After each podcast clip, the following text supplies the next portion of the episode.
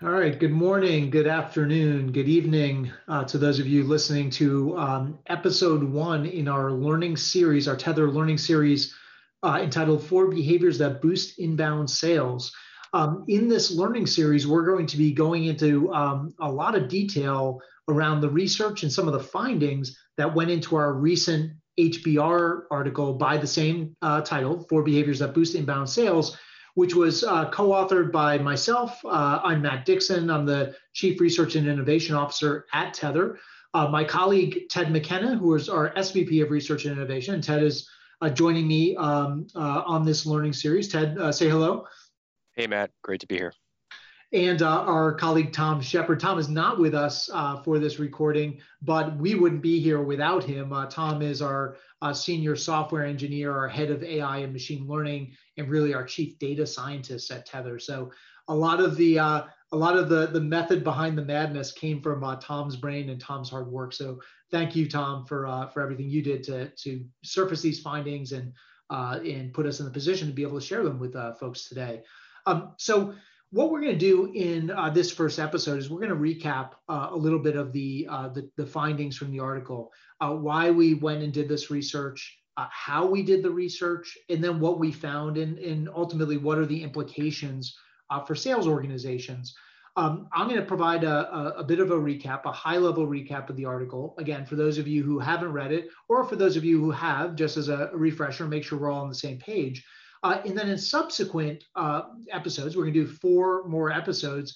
Uh, you'll remember, and as the title of the article suggests, there were four behaviors that we found that really make a difference and really drive performance in inbound sales. And so we're going to do an episode on each one of those behaviors. We're going to double click on each one, talk about some of the data, uh, talk about some of the surprises um, in that data. And as those of you know, read the article, there were a lot of counterintuitive findings um, throughout.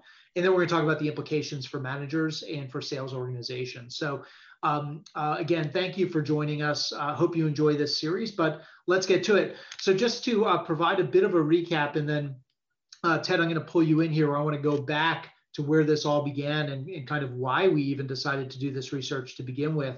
But uh, the article, just in sum, we uh, or in summary, we shared the findings from a, a large study that we ran where we built a predictive sales model uh, where we looked at sales performance specifically in inbound sales uh, conversations. So, uh, just in, in layperson's terms, what we're talking about is when customers call companies to buy things. So that uh, could be business to consumer, it could be business to business, but it's you know could be as simple as Ted, you or I picking up the phone and calling a uh, mobile carrier to get a quote on a mobile plan and uh, get a price for a, a, device we might be interested in, or it could be us calling our car, you know, a car insurance company or uh, a, life insurance company to get a quote. Um, and so we were looking at uh, more than a dozen companies. Uh, we built a predictive sales model uh, that contained, and we're going to talk more about this, uh, more than 8,300 independent variables and proved to be quite predictive. I don't want to steal any of Ted's thunder because he's going to tell us more about how we did the research. But we then applied that to a broader sample of more than two and a half million uh, inbound sales calls. And what we found uh, is that the best performers out there exhibit four key behaviors. And again, we're going to go into more detail, uh, a little bit more detail on this uh, in this episode, and a lot more detail in the subsequent episode episodes. But the four behaviors uh, were as follows. We found the first thing high performers do is they disqualify aggressively, meaning they don't spend a lot of time or really any time on opportunities that are unlikely to convert, and they're very good at separating, if you will, the good opportunities from the bad. The second uh, key behavior was that high performers are really good at driving customer decisions. And the way they do that is by prescribing a solution for the customer, not by diagnosing the customer's needs. And Ted, we're going to talk a lot more about this in that episode because that was super surprising to us uh, to find this because it's very counter to what is classically taught in sales training today. The third lesson was that high performers dig into customer objections. They don't uh, let you know bad news kind of lurk in the background. They do everything they can to get that bad news up front and center, get it articulated by the customer so that they can deal with it and manage it. And the last behavior is that they de-risk the purchase decision. The way they do that is through a combination of creating scarcity and urgency that helps the customer want to make a decision now, not think about it later, but make a decision now. Now, ultimately, we found this had a huge impact on sales conversion. I'm going to save that um, uh, for the end of this episode because it really is the punchline, the the so what, if you will. Uh, but we found a huge return when um, salespeople exhibit these four behaviors. Conversion rates are or, not just an order of magnitude, several orders of magnitude higher than when they don't. And so we'll talk more about that. And then, of course, in the follow-on episodes, we're going to get into a lot more detail on each of these behaviors. But let me kind of take us all the way back. You know, Ted, um, let's talk a little bit about the the provenance or the occasion uh, for this research. You know, the thing we talk about, and I think there was more to it than than merely the the real estate we allocated to this in the article. But for those of you who read it, you know, the in the opening we talk about this this COVID phenomenon where you know foot traffic is really down uh, in a lot of uh, for a lot of organizations. So if we think about store traffic or uh, field-based uh, sales interactions, and so the inbound sales center, the inbound sales call center, has become a much more important channel uh, in this COVID environment. So that was the occasion we kind of used to set up um, the article in HBR. But I think there's more to it than that, right? And you and I have talked a lot about this. We were just limited by the number of words that HBR gave us. But tell me a little bit more about you know your thoughts on that, but but more kind of the secular trend driving this and and why why we think this is not just a story of the the pandemic, but a story of what's been happening uh, in terms of the way companies think about this channel uh, over the course of several years now.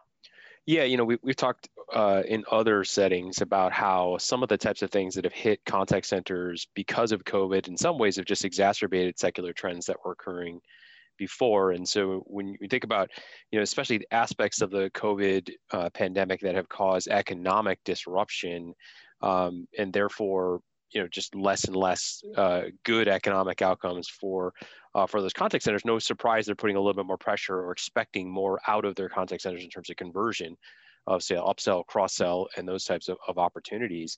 Uh, I think it also probably has something to do with the even the channels through which they're looking to serve the, those customers. So you see things like, you know, as organizations are doing more and more of kind of the easy service items through self-service or even through things like chatbots, uh, the expectations for those agents may shift more towards sales or mm-hmm. spotting those types of opportunities beyond just those those service uh, type opportunities. And so again, we'll continue to observe this, but we that's part of the reason we think we're continuing to hear from you know our customers about new ways that they can find take, taking agents who maybe like are more comfortable with a service type interaction, but now have expectations to go and drive sales, which as we know is a, can be a very different thing.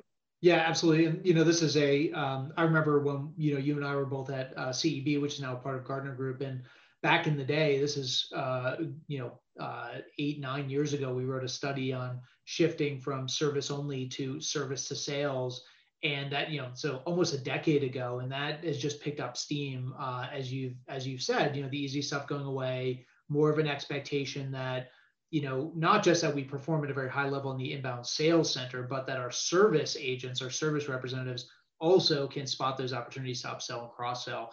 And I guess uh, the the other reason I'd throw out there, um, and, and Ted, I'd love to hear your thoughts on this one, but you know, truthfully, this is uh, I think we chose to write about it because we're good at it as a company, and I don't know how else to put it, but you know, um, we at Tethr, uh, which is a conversation analytics uh, platform, uh, we're helping companies surface insights from unstructured data. Now, those could be insights uh, around how to improve customer service, uh, in, insights into um, how to improve um, uh, products, right, or, or market, you know, promotional offers or or brand messages, insights around how to uh, improve compliance or reduce compliance failures. But I, I, think one of the sweet spot use cases, and, and I, I would argue one of the most powerful use cases for platforms like ours is sales, right? Because it, it is uh, it is so uh, measurable, right? We know exactly those things. We can build models. We can look at exactly the things that happen in a sales interaction, things that reps say, the way they respond to customers, and we can draw a straight line uh, to uh, outcomes companies care about, uh, conversion rate, um, uh, price point, right? Upsell and cross-sell success rates. But Ted, talk, you know, you work with a lot of our, our customers on the sales use case. So tell us a little bit more about kind of what companies are working on. We're going to talk more about how we did the research here in a moment, but you know, um, I hopefully I'm not speaking out of school here, but I think this is this is one of those things that we have a lot of expertise in as a company. Yeah, certainly. I mean, so some of the core at use cases for this type of, of technology in, the, in a sales uh, center like this is, you know, some of it can just be just core you know performance improvement you know, right you're looking for behaviors that they're exhibiting um, they're, how they're responding to objections to the extent to which they're using the right rebuttals and and so forth um, some of them start to get into things like A B testing different sales pitches and mm-hmm. trying to test for you know receptivity from customers as they look to uh, pitch in a certain way. And of course, the marketing team is going to have interest in learning about those things as they launch new products or as they offer new discounts and uh, and things like that. Um, and then, you know, broadly is again, I think marketing also plays a big role in, in sort of observing these types of things. And they look at things like competitive intelligence, how we're looking to differentiate against against our, our core competitors in those types of, of settings. So it ranges everything from behaviors to the way in which we go to market and how we're differentiating and uh, looking at, and then and then lastly, you know, sort of making sure that we're driving the right amounts of urgency, uh, which gets to another point I, I was going to make. You know, technology helps us, of course, to measure these types of things in the sales arena, but the same thing is true far upstream in the customer journey. When you talk about, you mentioned Matt, the notion of having being able to measure these things. I think what you're also finding is that companies have been more and are able to be more intentional about directing customers through this type of channel. Yeah. You know, partly that's through advertisements and how they can use very sophisticated targeting uh, algorithms, let's face it, from a Facebook or a Google as a way to drive customers to this channel. And mm-hmm. you have to imagine that's because they believe certain customers are more likely to buy when they're talking uh, to a human. And so that that in some ways makes it even more interesting to then examine those types of interactions where we're really sort of hit where the rubber hits the road, you know, when they're having these conversations and and you're and you have, you know, big differences between how some sales reps handle those situations versus others. Yeah, absolutely. So, so lots of uh, lots of reasons to study this, and uh, all all of them good uh, and valid. W- let's talk a little bit about how we did it. Um, before we, Ted, I'm going to ask you to talk more about uh, the predictive model we built and how we did this specific research. But I, I'm cognizant of the fact that a lot of our listeners probably don't have a lot of expertise around conversational analytics. So let me just, if I could, uh, break down how this technology works at a very high level, and then if you could talk a little bit more more about how we applied it to the study uh, that'd be great. So the um, at the highest level, what we what we're doing at Tethr is we're taking uh, these unstructured conversations. In this case, we're talking about sales conversations. So uh, in our study, those uh, had a couple of different um, uh, there were a couple of different channels that were used. So primarily, we're looking at phone calls. So this is when a customer picks up the phone, they call their insurance company, they call their you know home services company, they call their mobile carrier, their other cable provider, or their bank right? And they're talking to a sales agent. Those conversations are recorded as audio. Now, of course, um, uh, the first step is we've got to turn it into text. And so we use a process called um, transcription, um, also called uh, automated speech recognition, where we actually uh, can use technology to use change uh, convert that audio into text, right? So we're taking that unstructured audio and then we're basically just turning it into unstructured text. Now, some of the interactions in our study were already text because those were chat based interactions. So this is where, you know, as we know, you, you fight, you open up a chat window, maybe with your mobile carrier, and you're in a chat interaction with that uh, agent or with that representative about, um, you know, a, a, phone you're looking at, a device you're considering, a family plan, a, a certain data plan, et cetera. Uh, that rep's goal obviously is to get you to buy it. Um, so some of them were already text, but most of them that we looked at were actually audio, and we had to convert them into text. Now, at that point, we still just have, um, you know, a, a, blob of text. And so it's a big mess of unstructured text. And so we've got to bring structure to it. And the way we do that um, is by using uh, machine learning. And specifically, and we're going to talk a lot about this over the next few, uh, few episodes, we uh, use something called uh, machine learning categories. what is a category? A category, think of the category as a training set uh, it is us giving the machine instructions to go find when a certain thing happens in a conversation. So let me I'll give you a real simple example and then maybe a more complex one. Uh, the simple example would be teaching a machine to go find, let's say uh, we're looking at um, uh, auto insurance uh, uh, phone calls, sales phone calls, and we're looking to find what percentage of customers are calling in for the military discount program that we offer. That's a really easy thing. It goes by a specific name. It might have a couple different variations to it, but we can create a category which contains all the various ways in which customers mention the military discount program. In a machine, when we when it's going through this unstructured text, can spot all the times that that is mentioned by the customer or by the agent, right? We can also look for more complex things. So let's think about uh, an agent behavior. You know, one of the things we've talked about in the past, we're going to talk about more uh, in the series, uh, are agent behaviors like uh, advocacy. So advocacy is when uh, a representative uses language that shows the customer that they're on the customer's side, right? So, um, you know, Ted, let's I, I, understand you're having this problem or you got this question. Let's see if we can work through this together. Let me see if I can help you out in some way. You know, we know in our, our prior research that that has a really powerful effect in terms of reducing effort. We also find it has a powerful effect in terms of driving sales conversion, it turns out. But the point here is that advocacy, unlike a military discount program or the name of a specific product, advocacy is a kind of messy concept, right? It's a human behavior. Well, at Tethr, what we've done is we built these machine learning categories. So the advocacy category contains all the different ways that a representative might demonstrate that behavior in a human to human conversation. And we've taught the machine to spot all those different uh, ways that it might be demonstrated, as well as all the, the ways it's not demonstrated, right? Because they're an important part of building these categories is weeding it, uh, is, is getting it to a point where it doesn't um, uh, yield false positives, right? It's not the machine saying, hey, advocacy happened here. I spotted it in a call. And you look at it and say, that's not really advocacy. So there's a lot of trial and error testing and retesting that happens when we build these categories. But at Tethr, we have uh, more than a thousand uh, out of the box categories uh, that we use. We use many of them in the research, as Ted's going to tell us here in a moment. But this is how we start to bring structure to this unstructured data because now what we have is lots of transcribed phone calls or chat interactions, but they're tagged with insights. We know when those insights occurred, when those things happened, um, uh, how many times they happened, in what sequence, or maybe in what uh, reaction to something a rep may may have said or may not have said, uh, etc. Um, ultimately, uh, what we do is we then look at uh, how that uh, pertains to outcomes. So in this case, as Ted's going to tell us in a moment, we were looking at how these different insights, these different events in conversations, these different exhibited behaviors, et cetera, how those things um, drove or uh, depressed, in some cases, sales conversion. And so we had a known outcome for every single one of those sales conversations in our study. We knew whether it resulted in a closed sale or not. So we're ultimately able to imagine this. We're ultimately able to take that really messy thing, which is unstructured phone call or chat interaction, and be able to say, what happened in that that actually statistically drove that outcome that we care about, which is a closed sale. So that's kind of how a little bit of how this technology works. And again, we work across lots of use, cases at Tethr. The specific use case here we are looking at though was sales. So Ted, tell us though about this, the predictive model that we built and what specifically we did in this study. And then we're going to go into a little bit more detail around what we found.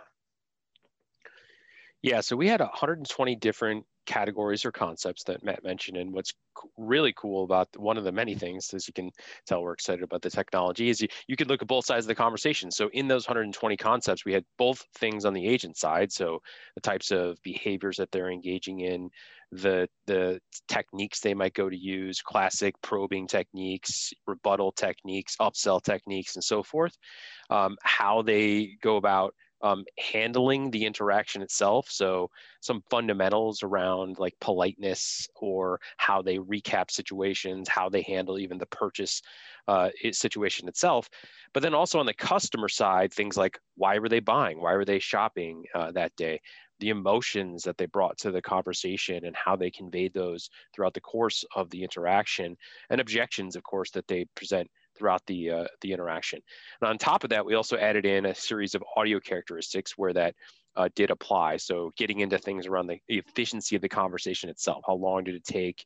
Was there a fair amount of silence time? And uh, and uh, as, and how active was the conversation? Right. So interruptions, overtalk are good proxies for how active those conversations were the the sparring if you will between uh, between agent and customer So you take those 120 concepts, and when we run it through that model, as Matt said, we're using sort of a closed sale dependent variable there, it actually expands into almost 8,400 different variables. And the reason for that is because we're not looking just at those single variables, we're looking at combinations therein and sequences across the course of those interactions, which helps us to understand both the order and, and in some ways almost the way in which those things are modified when they're surrounded by other things but also the intensity of those situations. So, does it matter if a customer is confused about a certain offer and they say they're confused three different times in the conversation? We're going to measure that relationship and understand does it change as you order it the second and third or even fourth time?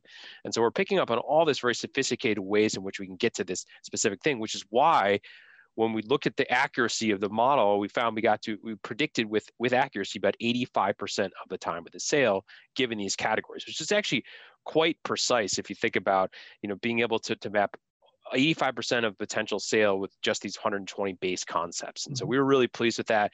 And as I think you'll see in the article and as we go through the series, it gives us really, really powerful ways to point to very specific agent behaviors and say, we know with uh, with with definitive uh, in a definitive manner that these things actually going to make a big difference in terms of conversion.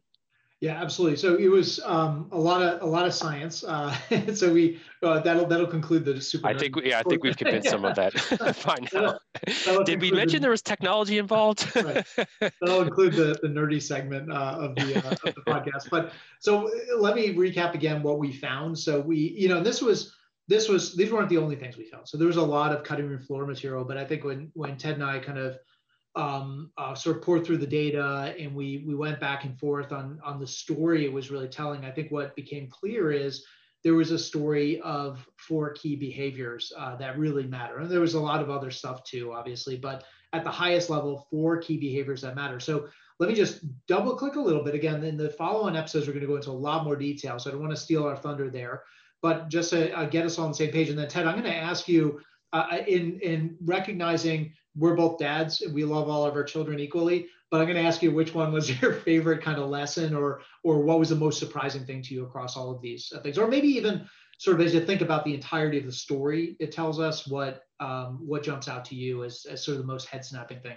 But just to recap a little bit, um, the first one uh, was that high performers disqualify aggressively you know, so it, it, it, was surprising to us though as we thought about it, and I think as you know, Ted and I thought a little bit about the stuff that we do ourselves when we call companies, um, maybe not that surprising.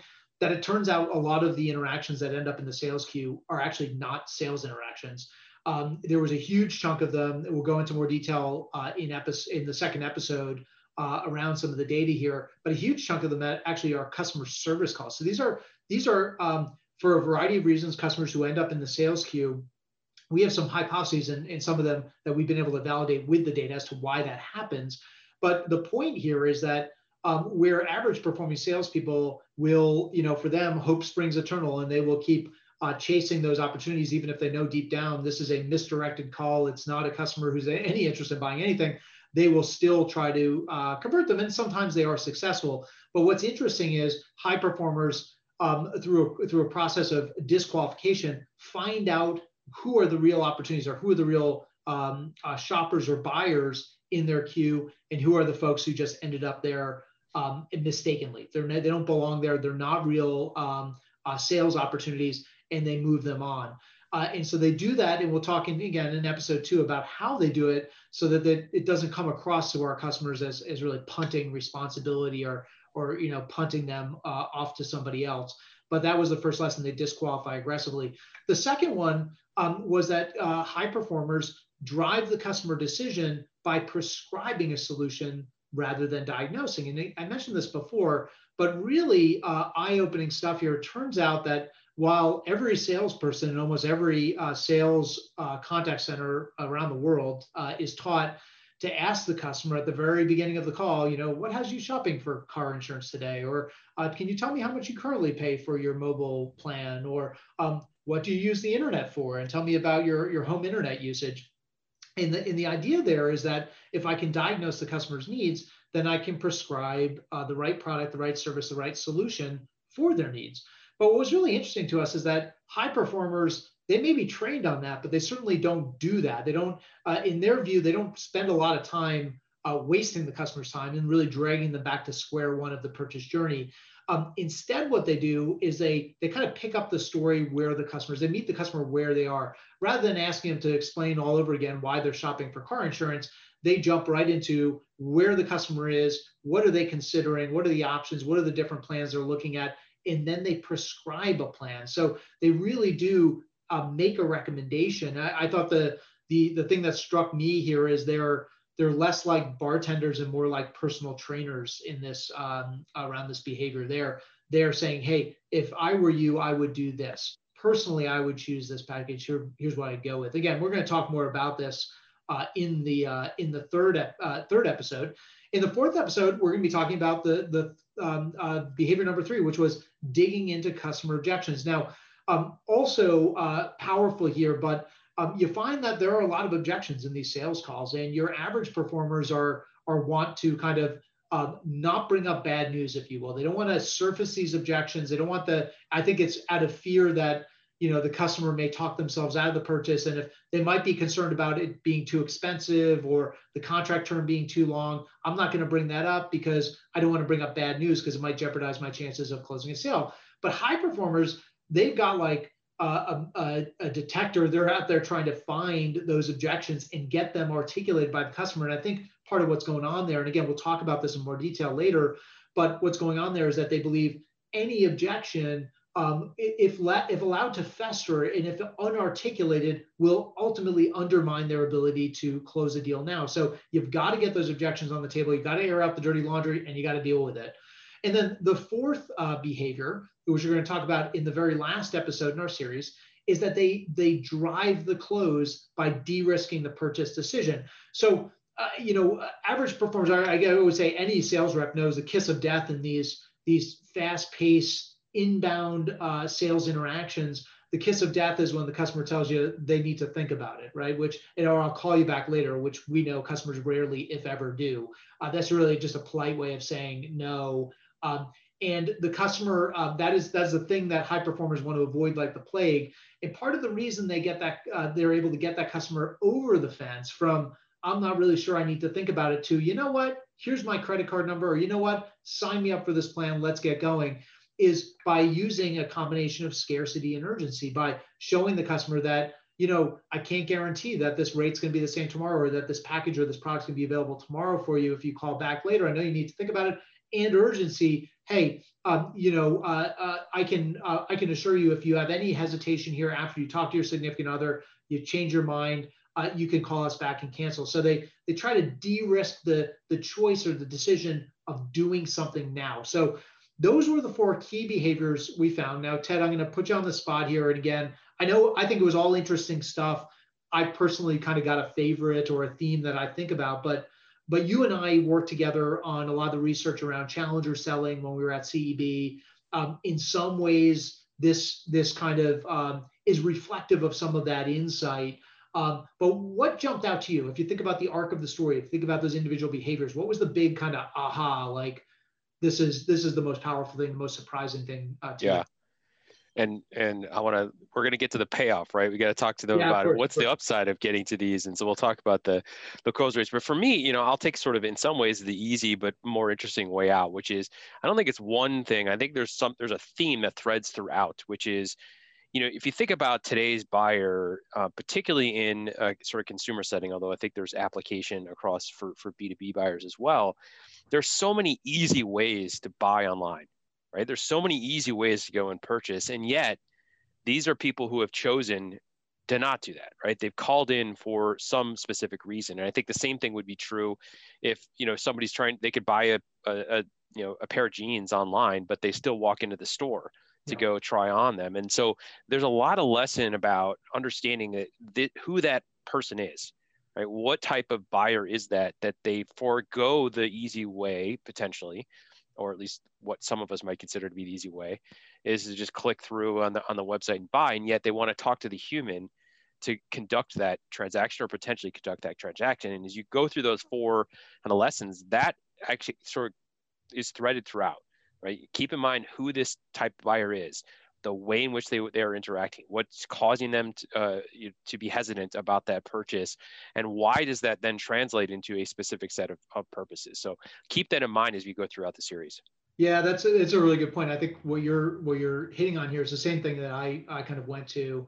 No surprise since we worked on this together when we talked about this ad nauseum. But but you're talking about this phenomenon of, of, of indecision, right? You've got a customer who could have, like you said, they could have taken the easy route could have just put that that mobile phone, uh, that device, that plan, that um, triple play package of cable, internet, and phone, or that auto insurance policy in the shopping cart and bought it. Like you can buy a lot of pretty complicated, sophisticated stuff online today.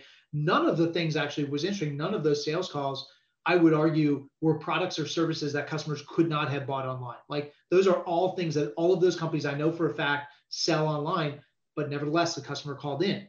And why did they call in right? And, and you're you're right. There's something blocking them, or it's a it's like a splinter in their brain or something that's keeping them from pulling the trigger. They're stuck, right? They they yeah. don't know if it's the right decision. They're stuck between options. They're looking at plan A versus plan B, but there's something and they need to flesh it out. They need to have a conversation with somebody to uh, to to generate that level of comfort uh, so that they can move forward. But they're really stuck, uh, which is is kind of what what jumps out in what yeah. you just said we should mention, by the way, that I'm, I'm not aware of any sponsors that we have for this podcast series. So Matt will mention some product names, but that's just free advertising, I guess, for whoever the provider is. I wish this were like sophisticated products. it's accidental at best. So let's talk about the the payoff, right? Because this is yep. really um, where uh, where the rubber hits the road. None of this stuff really matters if it doesn't drive sales conversion. So Ted, I'm going to let you. Um, uh, you know, you this is a lot yeah. of your hard work, but can you tell us about what we saw in terms of uh, conversion rate when these behaviors are applied versus when they're not. Yep. Yeah. So so we'll talk more about it. I think in the in the next two series actually about the differing amounts of win rates you see. But on average, let's call it anywhere between 25 and 35 percent of time you'd expect a closed sale. Um, as you look at these types of behaviors, what's really interesting is that of the four, you start to see sort of a linear improvement.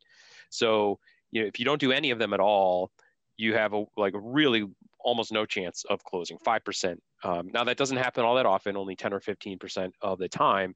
Um, you start to get into, you know, maybe not great, but not terrible. So you're doing a couple of these things. You know, that happens 56, 50 uh, uh, percent of the time or so, but you're already lifting close rates all the way up to 37%. Um, and it just keeps going up from there. If you get the majority of the skills, you're getting close to 60% win rate, potentially all the way up to 75%. So real huge lift potential by doing all these things in conjunction with one another. And I think, you know, as researchers, one thing we're always, you know, sort of wary of is, is trying to, to make it an all or nothing thing, you know, where, okay, how realistic is it that somebody's going to really do every single one of these things perfectly? Not that all that realistic. So what I think is most interesting is just going from not that great to average or even a little above average gives you a significant lift in terms of, of win potential. Yeah, I think it's a great it's a great point. So on the extremes, we're looking at like a, from five percent to 70, 75 percent. But yep. you said that's kind of an extreme impact case, right? And the and the truth is, I think most of our sellers are are doing some of this. It might just be accidentally, right? But yeah, but right. some of it's happening. So we're not really starting at zero in most cases.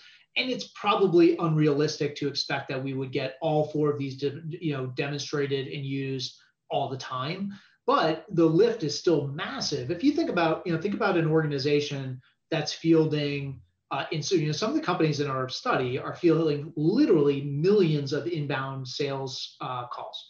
You know, those are all, you know, call it uh, seven to 10 minutes or six to 10 minutes in length. It depends on the company, right? And what they're actually selling. Some of those calls are longer, some are shorter. That's real money, right? These are real people that you are paying to, to convert those inbound contacts into closed deals um, your ability to, sh- to swing it that much just by getting them to do a little bit more of the good stuff and a little bit less of the bad stuff is enormous. And so in the follow-on episodes, we're going to talk in a lot more detail about those four behaviors. But hopefully you've enjoyed this kind of high-level walkthrough. For those of you who read the article, hopefully this is a good refresher, give you a little bit of color behind, um, you know, why we did this, uh, how we did it, what we found, and, and kind of what we found uh, personally really interesting about this. Again, join us for the for the follow on our um, episodes. We're going to do four episodes one on each of the key behaviors. We're going to talk about what we found. We're going to talk about what it means and what helps explain the finding um, from social science and what we know about what great salespeople do from other sources of research and other research Ted and I have done in the past. And then lastly, what should you do about it, right? What's the management guidance uh, that we care about? So again, please join us and thanks for listening to the first episode.